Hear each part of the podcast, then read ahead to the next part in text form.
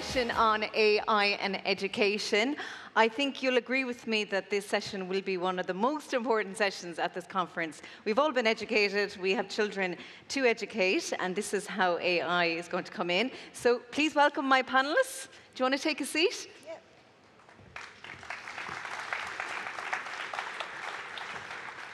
Now, I'm going to let them do the hard work and introduce themselves and say what they do. So, Joleen, would you like to start?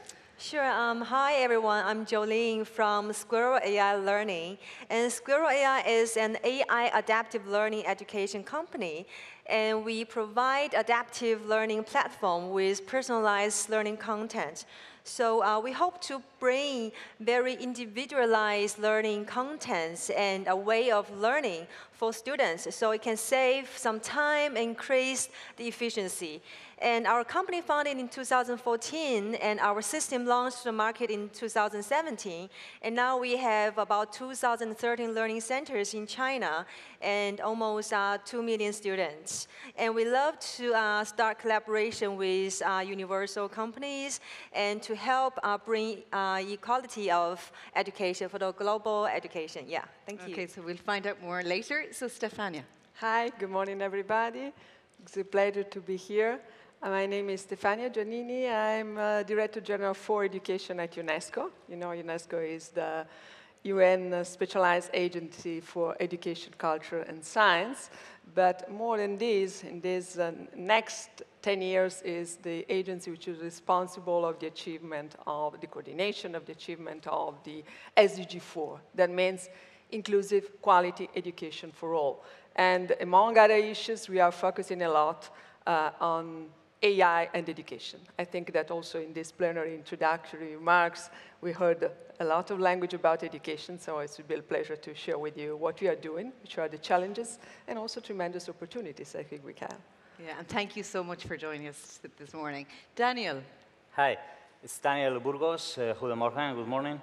Um, I'm vice rector at, uh, in an online university in Spain called La Rioja, where the best wine of the world is in the north, okay?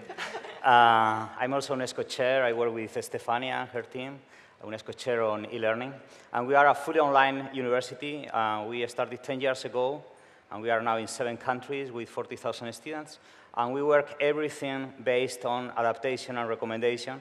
We were more uh, focused on analytics, and this is the reason why we are here to share with you. Thank you.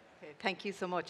So just so you all know that this um, chat will go on for about 25 minutes, and then we will have five minutes at the end for your questions. And I'd love to see loads of hands in the air. Now, Stefania, I want to come to you first. How is AI going to change the classroom? Well, let me, let me put it first of all uh, in the frame we are moving on. Um, we talk a lot about climate change. No? It's a crucial yeah. topic, but we don't talk so much as we need, I mean, about the learning crisis we are living today. Some figures uh, to, to give the sense what we are talking about. Or close to, to 200 million 60 children who today should be in the school are still out of the school worldwide, and more than 700 million uh, one of, one of six on six uh, at world level didn't acquire the proficiency in the basic competencies of maths and uh, reading and writing. So for us, in order to be able really to achieve uh, quality inclusive education for all in the next 10 years, we, it's important to have new tools, new scenarios, and new uh, devices can help, and new frameworks can help schools, teachers, learners, and also in higher education uh, to, to go ahead. I have, uh, I think, two kind of messages. The first one is starting with the good news. AI has the potential to help uh, equity, inclusive, through education, in education, because it affects positively policymakers, teachers, and learners. I mean, policymakers as big data now can give us the opportunity to have a big picture and to see where real bottlenecks and gaps are and to go straight to the point in terms of investment and building better policy in education, generally speaking. That's what we are doing at UNESCO. Maybe you know that UNESCO has the main international provider of data in education, which is the UIS, UNESCO Institute of Statistics. When you, when you hear something about 200 million children uh, our own data, but now we are using big data in order to, to, mm -hmm. to provide governments and policymakers a clear a clear picture of where we are. The second point is uh, how and to what extent AI can help teachers. I think also the Amazon CTO showed very clearly something which is already a real world in the classroom. Let me start with a very concrete example about language learning. You know, when you have uh, a second language acquisition process uh, uh, through devices like this, I can show you later, maybe it can help a bit, uh, you, you can identify uh, where main difficulties uh, this specific single learner has, and then you can personalize the teaching process. So this is something which can really help uh, and allow us to scale up and have very good achievements, not only in language learning, but also with other subjects. And about learners, for sure, it's about being able to identify the social-emotional uh, dimension of learning, which is quite a crit critical point today. And uh, thanks to AI and some devices, it's, it's easier to do that. And uh, to help, more than this, help children with disabilities. UNESCO yeah. is focusing quite a lot about this topic and the next global education monitoring report, which is something like a flagship on the house, will focus on inclusion and how we can help through AI uh, children with disabilities. But there are also bad news, I should say, or some more worrying. oh, yeah, no, yeah. we must be very honest, right? Yes. Uh, there are some challenges which is related to the risks and uh, the dark side of the coin, right? Yeah. Uh, first, about uh, government's commitment. I want to congratulate first with uh, the Netherlands because we heard something very important today about their commitment and investment and uh, what, what, uh, how much they are keen to develop this issue. But let me say that today in the world, out of more than 200 countries, only 18 had already developed AI strategies. And half then these have funded and implemented these strategies. China, South Korea, and uh, Emirates, just to mention some of the big countries which are focusing on that. And why do you think those countries are ahead of the other countries? Because the governments are taking action, they're interested, they have money. Like, what about the other countries? Why are they falling behind? Uh, uh, why, you mean? Yeah, yeah. I think because, um, you know, to, I can say that also as former minister in my country, which is Italy, recently, uh, when you have to develop a national level, uh, a comprehensive uh, policy on AI, and then focusing maybe more on education, it's not simply a question of political political will that you can find. No, it's something that now it's uh, currently a, a, common topic, a common uh, uh, commitment, but it's about deciding to invest more there and not here. So this is about political decisions. So that's why okay. better data can help governments. So it's priority. Yeah, and yeah. the last point, I mean, uh, what can we do to, to face these challenges and to, to help uh, to help AI to keep the right direction no? and to keep, to keep the tremendous opportunities I mentioned before.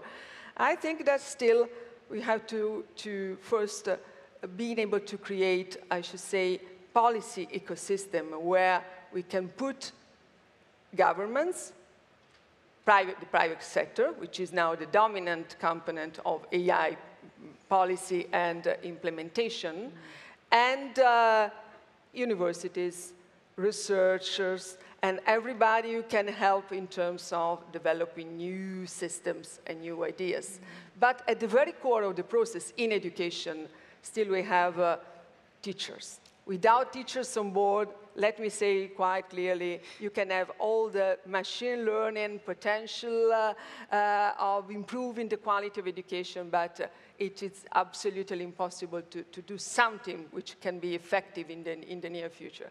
That's why we are focusing much on empowering teacher about uh, AI. And this, yeah. is, uh, this is about, uh, you know, teachers training uh, yeah. Uh, all around the world in different regions. UNESCO yeah. with other partners, we are improving this kind, this kind of cooperating with the private sector also. And this is about, uh, yes, in terms of, of gender gaps, which is still another, another critical point. I want to show this publication that uh, we, we, we released this year. I'd blush if I could. The title is the sentence of uh, this uh, voice assistant, which hundreds of million uh, uh, people in the world uh, every single morning can hear. No? Siri, I think Siri, is the name. Yeah, yeah. And in this publication, you can find a lot of interesting data. For instance, I, if I remember well, simply 12 women in machine learning research are actually involved and currently involved yeah. worldwide.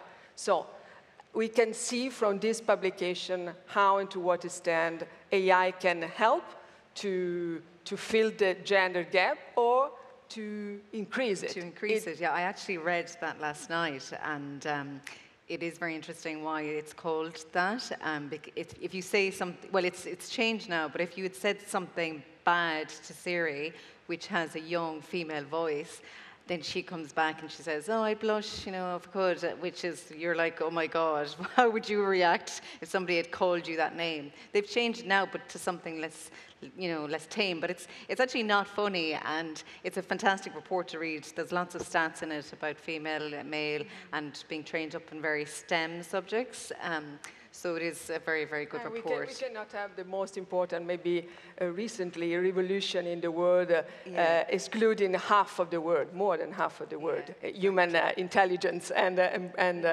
human capital. Yeah, so and, the, and the last point, if I may, really, really the last is about ethics. ethics. I mean, there is an ethical dimension in AI that we must address from the very beginning. This is something that international organizations are responsible for. It's about privacy and data yeah. and uh, managing data for students for sure and teachers and this is something that UNESCO is taking care of. Thank you for that. Joleen, I might come to you. So um, Squirrel AI learning, um, how, so tell us kind of how it works and why um, AI is important in your, your product, basically? Sure. Um, well, we use like machine learning and algorithms to build up our AI platform AI adaptive platform. So, and then we develop our own content, such as subjects, uh, English, mathematics, and by the way, we are doing English version for mathematics and um, English in order to go to um, overseas countries in the future. And then um, the students can do assessment first, and then we can recognize what are the weaknesses and what are the strengths of a student. And then the system will automatically recommend what's the most appropriate and suitable uh, learning contents for the students in the next stage. So each different student has their own learning path. No, none of the students are learning in the same way. So why we think AI is so important? Because even in the remote areas in China or Africa or anywhere, the students are not as the level you expect. They are really lower, uh, much lower. And for example, there was a news in China early said in really poor area in China, the students of six, uh, grade six, they are learning the same contents as the students from Beijing, but they don't understand anything. Why? Because they are really, yeah, you know, really less uh, knowledge. So with personalized learning, it can recognize what their level is, so what they need, and with AI, and then the AI system can just help the students to learn whatever they should learn. Not have doesn't have to be at sixth grade or doesn't have to be in their you know or, original grade. It can be anything. Like for example, we do have uh, called back tracing system. A student at eighth grade, they might have some knowledge from sixth grade that they are not mastered yet. So the system will recommend the knowledge from sixth grade, okay. so they can learn. Of, um, terms of the remote areas, um, would they be poorer areas, and but would they have the money for technology? Because it's all well and good saying, okay, well you're in a remote area, Squirrel AI Learning will come and save the day, but do they have the money for technology? Yeah, um, actually in China it's better that in the poor areas, the, the schools, the buildings, and the lab, the computers and the internet, they are there already, which is we really need to thank for the government to doing all, all, Okay. all of this. But they don't have teachers. Okay. They change their teachers in the primary school, eight, eight math teachers over six years. And one teacher is teaching five subjects for three grades. So they don't have software. So with AI learning, we can provide those kind of AI technology and contents to those teachers because those teachers are not really qualified as a teacher, right? But they can use the system to help the students. So in, in our business model, we don't encourage 100% of the time with AI system. As uh, Stefania mentioned, human teachers are very, very important. we can't do anything without human, right? so. so, we encourage 30% of time the students need to interact and communicate with human teachers. Yeah. And 70% of time learning AI. We can say in this way, human teachers is using AI technology and platform together teach the Yeah. students. That's a better way. Because your um, learning system is for after schools, isn't it? So it's not replacing primary education. Is that Well, right? yeah, we, we do have after-school tutoring, and also we work with uh, public schools. Okay. So the public schools use our system as uh, supplementary learning Okay, contents. Okay. Yeah. So it's, it's that, that sounds really good. Daniel, I might move on to you. So you're um, in an online university, and you've how many how many thousands of students? Did you tell me? Forty thousand. Forty thousand. Okay, very good. And um, how long has the university been going for? 10 years. 10 years. So 10 years, that's 10 years of data from univers- uh, from students doing their degrees, their, what is a masters. Um, what do you do with that data to help them then? Well, we work very much on prediction. Uh, we call it estimate because of uh, legal reasons, but it's the same thing, okay, prediction. So we take all the historic data from our students and teachers, because we work with, with both branches, students and teachers. Uh, I fully agree with uh, uh, Joleen's and Stefania's words that teachers are part of the, of, the, of the chain, of course, and they are the key in some sense. We work with adult people, so it's a little different because in our cases, teachers are more mentors than actually for primary and secondary school. But anyway, they are a key part of the chain.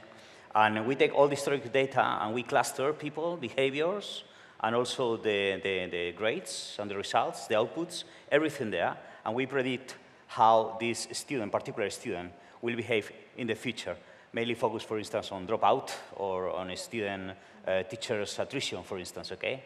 It's uh, really good for us because we can actually recommend, provide recommendation, personalized recommendation about the learning itinerary for students and about a set of actions for uh, tutors and, and teachers that actually support better their classes.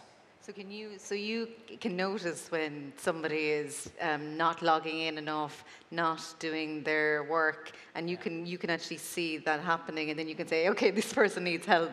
Yeah, it's like a, it's like a mother. it's exactly the same. Well, Say, if you do this like this, you will not end your semester. It's exactly the same, okay? So it's not so much artificial intelligence, but, but yeah, by common sense.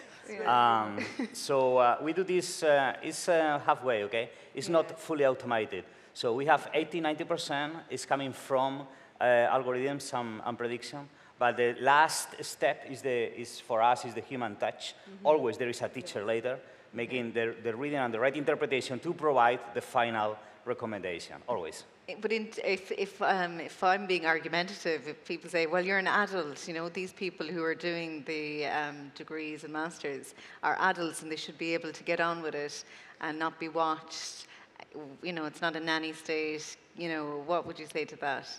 Yeah, um, it's not a matter of, I don't know, uh, our average age is around 40 years old. 40 People come, years old. yes, a second chance or wrap up the master that they did finish in, when they were younger. Yeah. Um, so they come very de- uh, determined and motivated to make the things happening, but real life happens also there. They have a full-time job and families, and they go want to go to the movies or to the soccer game, okay? And at, at, the same time, in parallel, they want to run a master degree, for instance, okay? Which is a full-time master degree. So sometimes the, the maths at the end doesn't uh, add up, okay? And they don't have time enough. So uh, the point to us is more a psychological support and mentoring that talking about actual content. Of course, we provide recommendations about content. We provide recommendations about the, the, the, the, the program and how they can uh, follow the activities and follow up the final results and the labs, whatever. But 70% of our time is just talking to them, okay? It's like um, uh, we always say that they need love. They need some people behind, and we call even people by phone every two weeks okay, to provide a personal counseling for them. Mm-hmm. Coming from the data, we have a dashboard, and all the data come to us, and we have the dashboard, and we base on the data to provide this counseling. But the counseling is, is personal based. Okay. I'm very much focused on the, on the emotional and psychological part than on the okay. content. So you've taken that into context, which is good.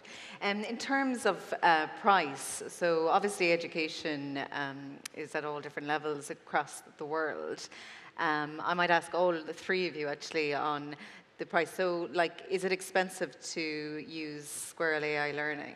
Uh, well, its average price is about um, 20 to 25, well, 20 to 30 US dollars per class, well, one hour.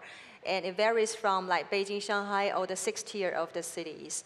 But for uh, remote areas or really poor areas, we do donations. And we started donating um, 1 million um, accounts to underprivileged families if they come to us, mm. and also for some pretty poor schools. Okay. So it's, well, because we are a business, right, yeah. commercial company, so yeah. we need to get revenue, but uh, it's average price, yeah. Okay. But it's one-to-one tutoring, so the students get personalized learning, which is actually pretty low cost. Okay, yeah. great. Okay, Daniel, how much is it to do a degree?